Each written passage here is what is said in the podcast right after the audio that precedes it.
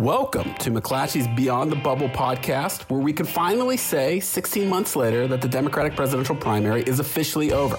I'm Alex Roarty, a political correspondent for McClatchy, coming to you from my home in Washington as we maintain the appropriate social distancing protocols. And today I'm joined by Adam Wollner, politics editor at the McClatchy DC Bureau, and someone from whom I received a series of increasingly frantic G chats, texts, and phone calls yesterday after Bernie Sanders abruptly ended his campaign. Adam, welcome to the show as always. Alex, you know, appreciate your, your quick responses to, to those as always. Definitely, I think, caught all of us a little off guard yesterday. I think we had kind of anticipated he was just going to kind of stay in it for, for a while, but obviously decided to, to cut things short. And I'm sure we'll talk a lot about that today. I think we just might. Uh, and of course, we are also happy to have back on the show David Catanese, a political correspondent for McClatchy, who, like Adam and I, is holed up in Washington waiting for the pandemic to pass, hopefully with a bottle of wine or six sitting in reserve. Dave, welcome. Good to be with you. I have a drink in hand, but I will not reveal the contents of it at this time. there was a little pre show discussion about that drink. okay, on today's episode, we will discuss whether the now de facto Democratic nominee, Joe Biden, can have a better time of it with his party's left flank than Hillary Clinton did in 2016 and we'll ask if the former VP's number one surrogate in waiting, Barack Obama, can really make a difference in this election. But first, let's talk about Bernie.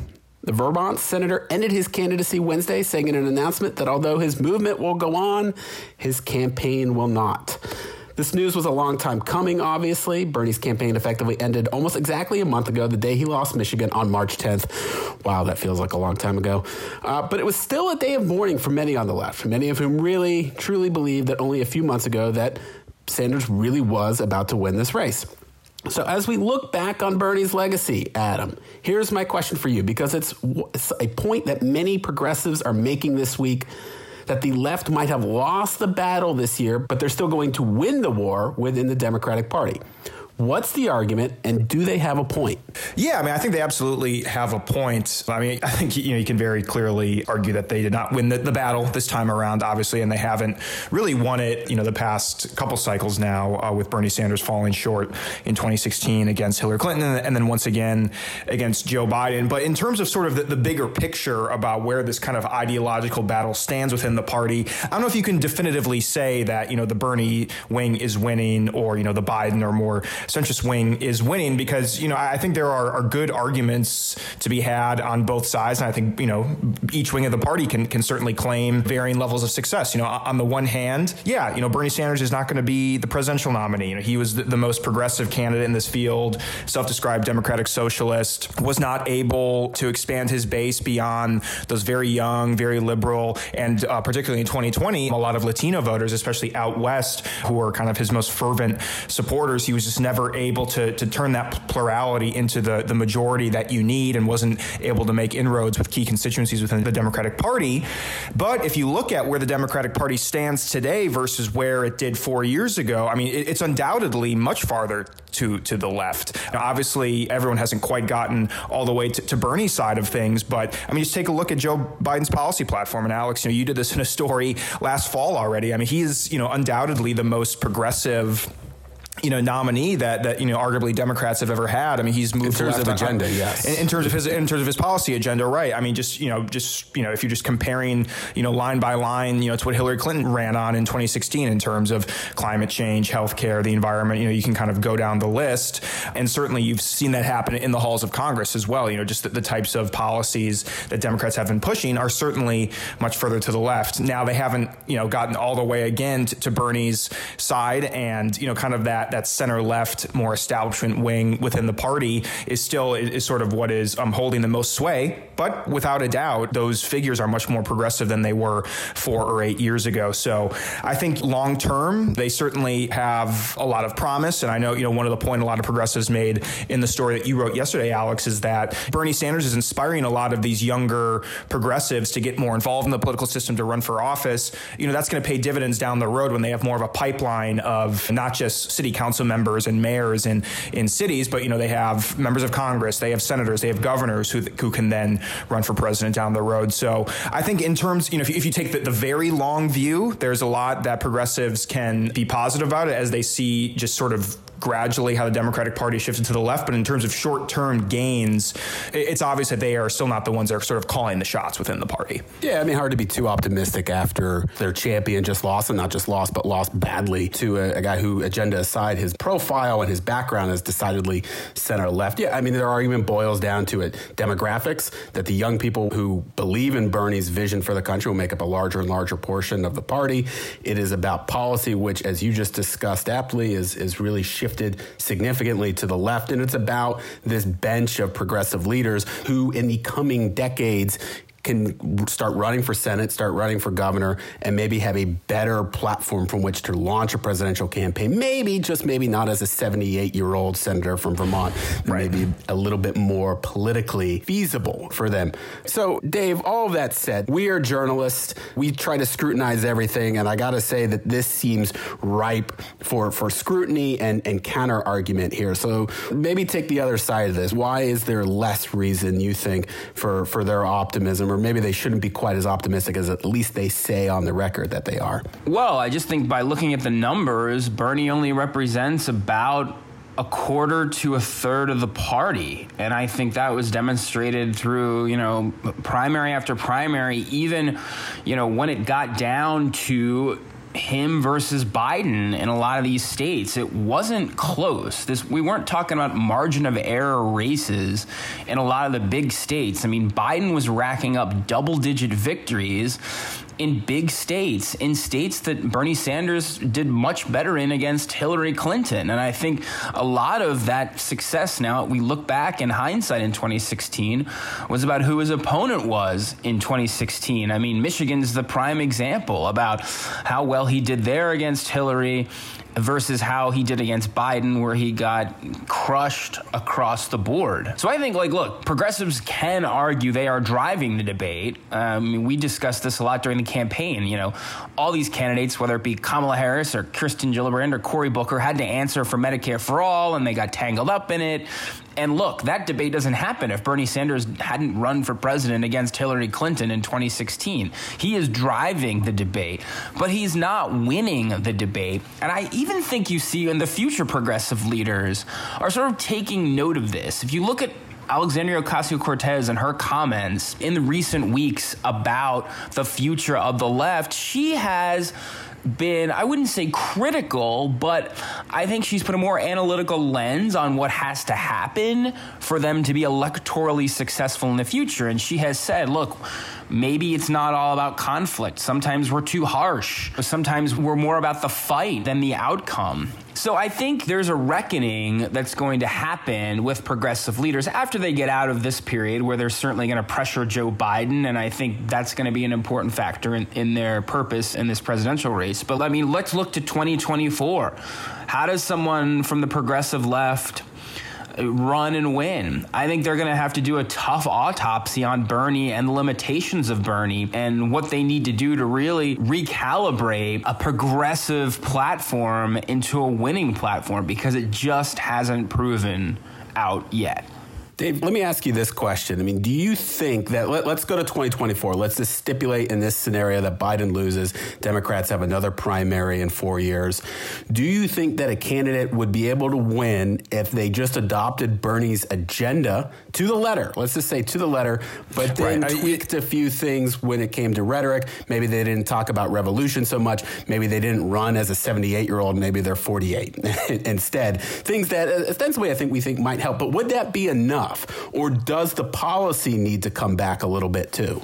I think the policy probably needs to be curtailed. I think someone can look better than Bernie and be smoother and and suaver, but then you're going to have some people that, that are Bernie hardcores that, that think that that looks too blow dried and right, and, not, not, authentic, right? Yeah, like inauthentic, right? Exactly. So if there's a seesaw effect to all of this, if if you get someone a little bit better at the politics, will they pick up more people in the middle but lose the hardcore? Like, yeah, I think you know the the issues do matter. And I think when people piled them up and saw a Green New Deal, free college, free health care, a job guarantee, a $15 minimum, they're like, this is just too much. It's too much, and America's not going to be able to do it, and it's not going to get through the Senate, and it's unrealistic. And I think, you know, the sheer size of Bernie's agenda was, was part of the problem. I do think substance was part of the problem. You know, Adam, so much of this debate over how much the Democratic Party is moving to the left seems to center on Medicare for all and a single payer health care system. And I mm-hmm. see it as an issue that, I mean, really is the pivotal wedge issue, for now at least, within the Democratic Party. My question to you on this question of how much progress and how quickly the, the left can move within the Democratic Party, do you think that it's possible that the party could have a nominee in 2024, let's say 2028, who does embrace a full fledged single payer system? Because to me, me, that's a way to look at this this argument and how much the party has shifted because that that yeah. is, that is the big litmus test, like I was saying. Yeah, I mean, I, I mean, I definitely think you know it, it's a possibility. I guess you know one, you know one thing to consider with that is like is, is the Democratic Party really going to continue to to litigate healthcare election election after election? Right. I mean, this is something we've hit throughout the, the primary. Is that like you know obviously you know healthcare has always been a huge discussion within the Democratic Party how to get healthcare reform done. You know, they finally do it with with with uh, Barack Obama and and certainly pay a political price, then all of a sudden, you know, the, you know that's really what, what the primary was all about. Like, you know, how do we you know go beyond what what Obamacare has done? So we'll, we'll see how much of an appetite there is within the larger Democratic Party, uh, f- you know, for that in, in 2024, 2028. I mean, certainly the Bernie wing is going to continue to push that, but I do think you know, you know, getting a majority opinion on that is going to be tough because who you know is not embracing that kind of argument and who has Bernie Sanders really struggled with the most in 16 and 20. You know, it's largely black voters and older voters. And guess what? That that makes up a huge slice of the Democratic electorate. I think all of us being on, the road, you know, these past 16 months talking to these types of voters, you know, they, they just don't think that that, you know, you know, maybe they're they're open to it, but they don't necessarily think that should be the priority or that's what people should be focusing on because they have more kind of immediate day-to-day needs, both in terms of healthcare and other issues that are directly affecting their lives. So, you know, I, I certainly think it's a possibility, but I think that you know we may be looking, you know, even you know a few more cycles down the road until we get to a presidential nominee who, who's sort of fully embracing a, a, a single payer system. Even, you know, e- again, I think this is just kind of gets to how, you know, progressive gains, you know, kind of in recent cycles have sort of come gradually, right? You know, they're just kind of slowly moving that, that Overton window, you know, as, as a lot of them like, like to say. some kind of penalty for using um, that term, you know, whether but not, that's, that's, that's okay. We'll, we'll, we'll look past it. Yeah. but it's true. and, and it is, you know, in large part what they're doing. So will that be moved far enough in four or eight years where, you know, single payer healthcare becomes sort of like you know the the default policy platform of the Democratic Party. I'm not so sure, but they can you know certainly you know at the very least I think they're going to c- continue to put you know sort of these you know younger progressive candidates who are aligned with Bernie Sanders in some of these safer congressional seats. You know that's something they did successfully in, in 2018. You know AOC is a prime example of that, and I think that's how they can, can sort of uh, continue to influence this debate. But the question is, yeah, you know when, when do they become the majority? When are they the ones that actually come on top and win these debates? You know rather than just influencing them yeah, or, or even driving them. on this. I mean, I think obviously the, one of the questions in future presidential primaries is whether there will be a Bernie-like figure who can consolidate all of the hard left in the party, or whether or not, in, in the absence of such a candidate, that someone like, let's just say, Cory Booker or another, you know, liberal but not exactly a Bernie-type Democratic socialist can consolidate at least a chunk of that left and then combine it with a more mainstream Democratic audience or maybe a, a, a, an African American electorate. Whether or not, obviously, that depends a lot on the composition, and we're not even going to begin to speculate on who will be running for president in future Democratic presidential primaries. That's next week's show. All right. Dave, you flicked at this earlier, and I, and I want to talk about it now. Look, Joe Biden won this primary. He defeated the left. As you said, it was a resounding victory. That said, moving forward for his campaign, this is a, a candidate and a candidacy that is always going to have to think about its left flank, always going to think about how to, to try to reach out to people on the left to make sure that they vote for him in November, that they don't vote for Donald Trump, or I think more realistically, just don't vote at all. In other words, that he doesn't have some of the same problems that Hillary Clinton had in, in 2016. Now, I read your story. It was a great piece, uh, really kind of diving into this issue. And one of the things I heard was, oh, you know, I, I, got a vibe, tell me if I'm wrong, that, well, you know, we've learned from the mistakes of, of the past and we're going to do it better this time. I feel like that's something a lot of campaigns say or something that they always say after a previous failure. My question to you is, have they learned those lessons? Do you think that they'll be able to do a better job than Hillary Clinton? Look, I mean, it would be malpractice if they hadn't learned the lessons. I think that is clear. Um, you know, whether they're actually going to be able to do better than Hillary Clinton is is the question that I tried to explore, and you know we won't really know. I mean, campaigns always put the put the best face on all this stuff and and downplay it. We know the Biden campaign has sort of been under resourced and not as well organized, not as well staffed as other campaigns, and frankly, it hasn't hasn't caught up to them yet. Right? They've they've had pretty good success, but they did sort of you know they, they were willing to, to dive in and go through with it with me that they've been working on this and that they knew this was going to be an issue for a while now. And they think that they've got a better shot at this. They understand that there's always going to be a progressive part of the of the left that is going to be antagonistic, skeptical, and may not be able to to even pull the ballot for Biden. But they feel like that will be such a small percentage that largely resides on Twitter.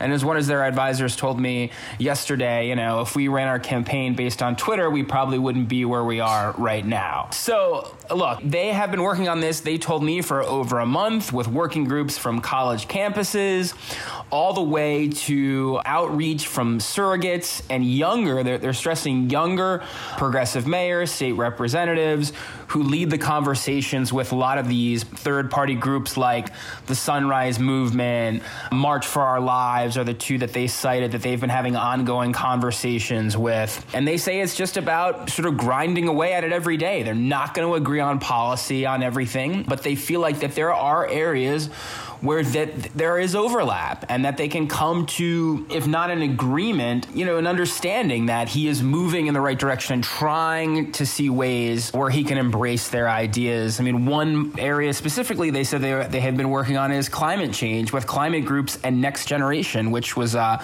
actually Tom Steyer's old group before he ran for president, and said that they are going to embrace a more robust position on environmental justice and how climate change change more severely impacts minority communities, which is something that the left is pushing. Now, is he going to embrace the Green New Deal and their emission standards and the cuts that are proposed in that legislation? No. Like, Joe Biden is not going to go there. He is not going to come out and, and abolish ICE.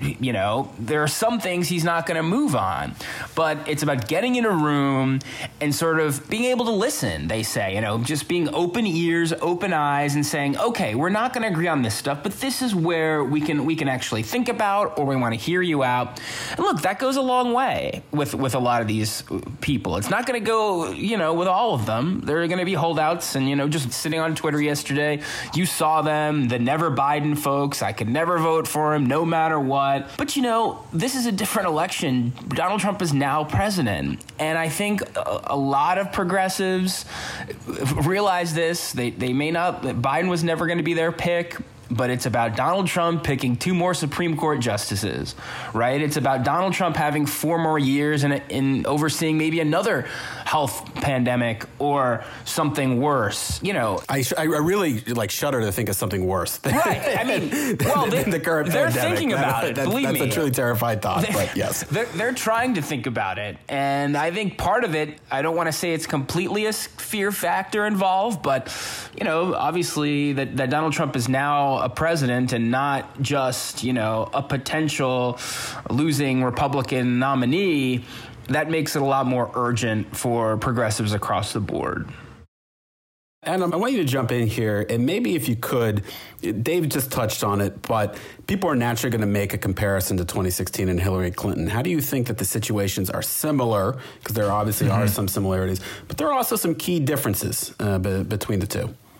I'm really putting you on the spot with this question. no, absolutely, and I think you know one of them is is obviously you know kind of the points that that Dave was just making. You know, I, you know, I definitely got just you know yesterday as as we were reporting out our stories and just kind of looking at all the reaction to it. I mean, I, I got far less of a of a vibe of there being a significant chunk of Bernie or bust voters in 2020, you know, than there were in 2016. And I think the number one reason for that is again, you know, you know, Donald Trump isn't isn't this you know theoretical president anymore, right? He actually is president, and progressives have seen, you know, what his policies have sort of meant for them over the past few years. So I think there's a greater sense of urgency to defeat him this time around, since you're actually removing him from office. And I think that, you know, as Dave outlined in his story, you know, I think, you know, the, the Biden campaign has, as, you know, made this a big part of their effort, even in, in the past few weeks, you know, when Bernie was still a candidate, but it was clear that he didn't have much of a path forward, you know, both the behind the scenes courting that they did of the campaign and his allies, but also, you know, how he has, you know, publicly approached this race the, the, the, past few weeks. You know, being very you know deferential and you know to to Bernie Sanders' campaign. You know, they were obviously took they took a lot of pains to make it look as if you know they weren't pushing him out of the race or anything like that. But the other thing that I think you know Joe Biden has going for him that Hillary Clinton did not in 2016, and it's going to be part of this balancing act he's going to have to do in the coming months, is he's also had a lot more success among more moderate and you know some of those sort of disillusioned Republicans for similar reasons, because those people have been been driven out, you know, of the Republican Party by by Trump's actions. You know, maybe they they kind of held their nose and voted for him in 2016 because they didn't like either candidate, and it was sort of you know trying to pick between the lesser of two evils. But now they've been you know driven driven out of, of the party. You know, when I'm talking about voters that are particularly, um, you know, in the suburbs, you know, a little more affluent, uh, you know, obviously played a major role in helping Democrats win back the House in 2018. So I think for Joe Biden, he has to consider that as well, is that he's had a lot of success with those voters in the primary. He's going to need them in the general election in key battleground states. So, you know, where is that middle ground between making overtures to to progressives, to Bernie Sanders supporters who aren't totally comfortable with him, so that he can unite the party, but without alienating some of those more moderate voters who aren't going to go for you know the Green New Deal, Medicare for all, all of those progressive policies we've been talking about. And I think it ultimately comes down to, the, you know, whether you're a moderate uh, former Republican or you're as progressive as they come, uh, you know, diehard Bernie Sanders supporter, your number one goal is defeating Donald Trump, and I think that's going to be obviously the message that they're pushing is that we need to all come together.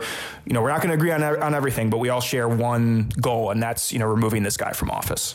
Yeah, I mean, look, in, in 2016, Bernie, if you'll remember, took his campaign all the way through California in June. Obviously, he's ending a couple of months sooner. I think that is a big, you know, a help for Biden, particularly at this point um, where I think an ongoing campaign just lets some of those divisions fester, particularly I think for a lot of people on, the, the, very online left. And, and nobody is saying that this process has been rigged. At least there is not a critical mass of that criticism in the way that we saw in 2016. I don't think the DNC is going to be hacked this time around, and people are, there will emails will emerge of people, you know, talking poorly of Bernie Sanders, everything that really helps stoke the divisions. Right. Yeah, in, yeah, in there was yeah, there was just so much bad blood between those campaigns, and that, that still is lingering to this day. Uh, you know, I think another point we should make, you know, if we had a you know a Hillary Clinton staffer on this podcast with us, I think they'd also say, you know, sexism is a major difference between 16 and 20. Just the fact that Hillary Clinton, as a woman, is being treated differently by Bernie Sanders based on maybe Joe Biden has been. But Joe Biden and Bernie Sanders actually seem to you know kind of like one one another for for the the most part. You know, you know, uh, Bernie Sanders, you know, always calls him a very decent guy, which you know, I, I feel like he could maybe offer him a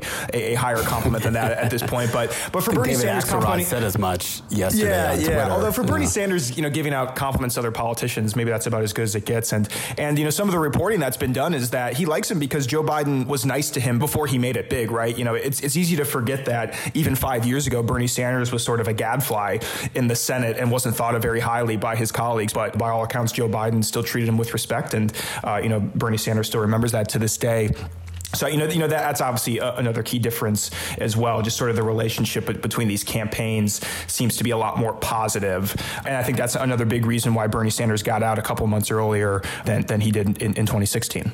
I'd also say the fact that the coronavirus has now just yes, taken right. over our entire yeah, life. Make all these other issues seem less urgent, less important. Totally. You know, not to every activist on the left. They're still going to say, "Oh, if we had Medicare for all this, you know, we we'd be in a better shot." But I just think the fact that this campaign has just been transformed into, for the foreseeable future, a single issue that that Americans care first and foremost about.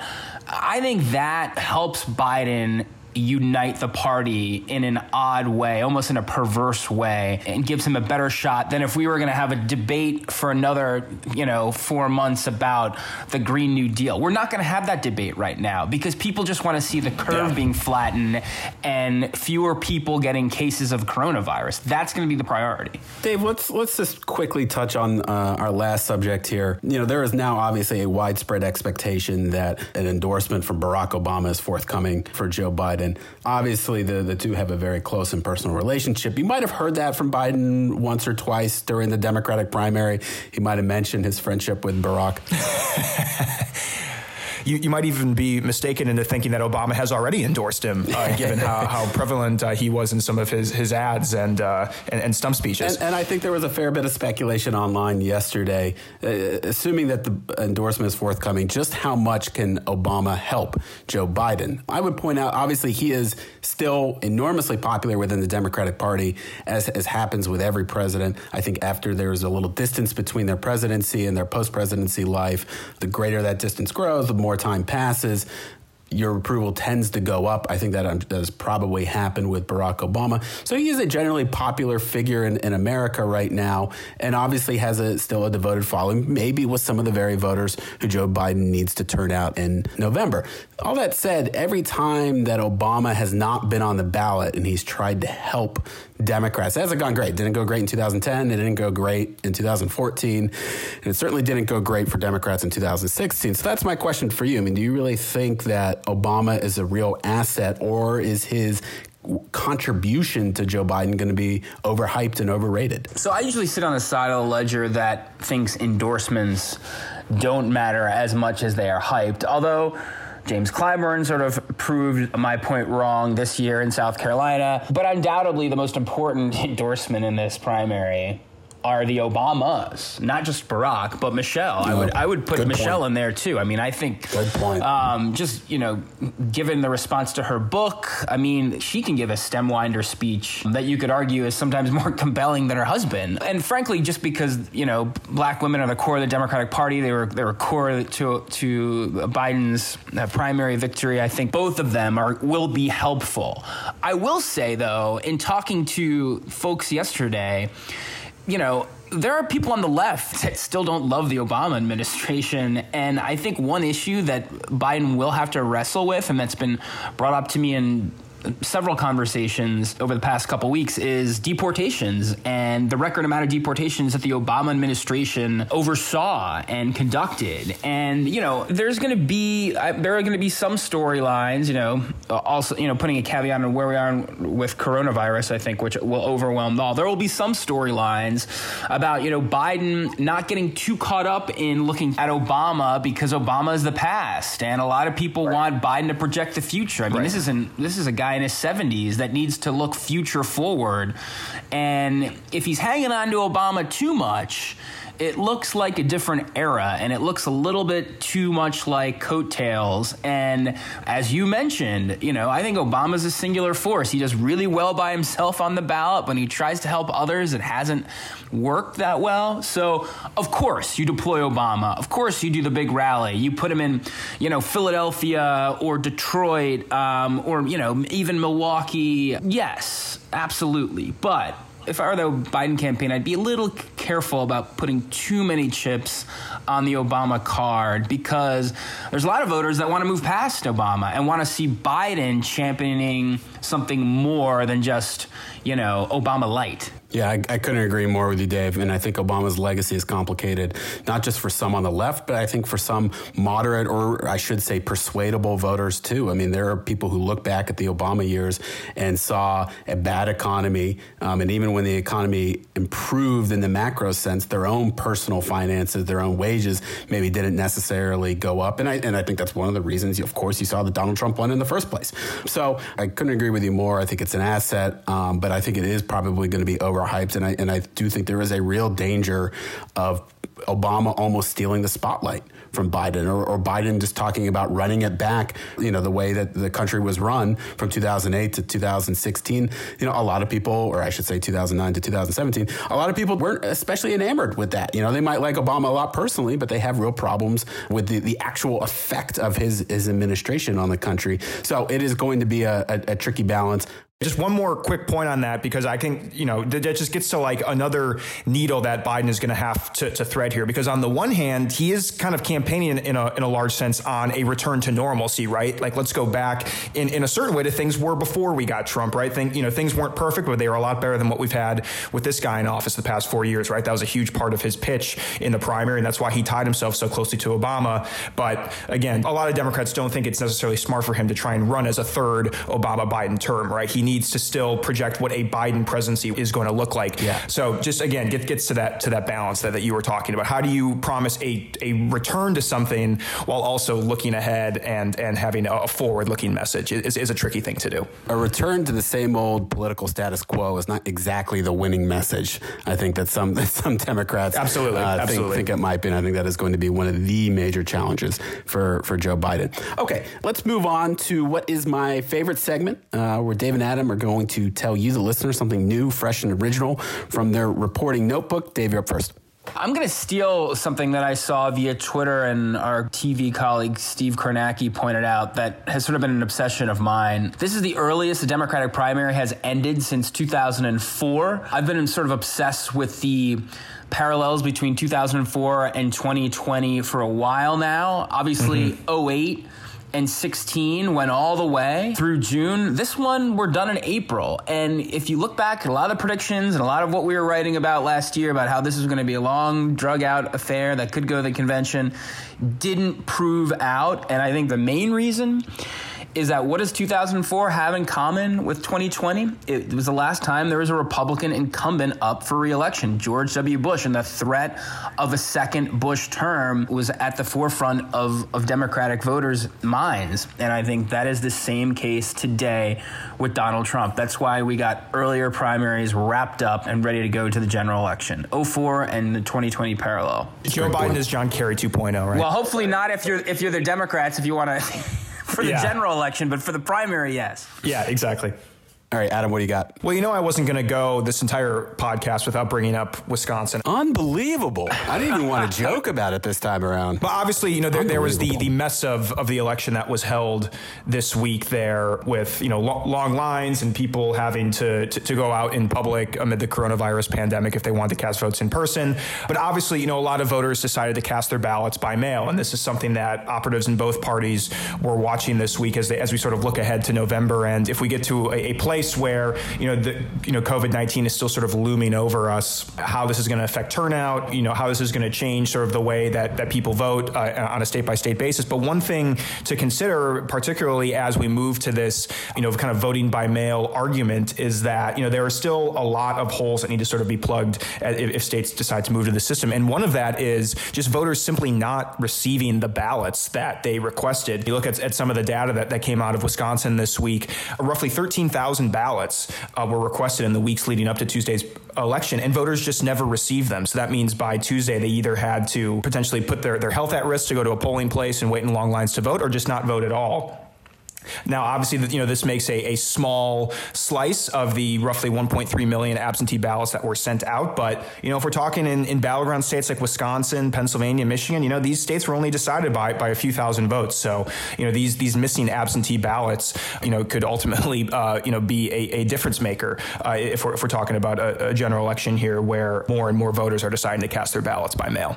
So mine is just a, a, quick point, or I should say a quick prediction, something that I think we're going to be talking about a lot over the next six months in this general election. Young voters of color, not just deciding not to, to vote for Joe Biden and staying home, but possibly even voting for Donald Trump. And I really, and I should even specify it further, young men of color. It's a group that conservatives have pursued every election. It's something of a Lucy in the football situation for them where they will hype up their efforts uh, to win over these voters only to see on election day that they didn't really make any progress.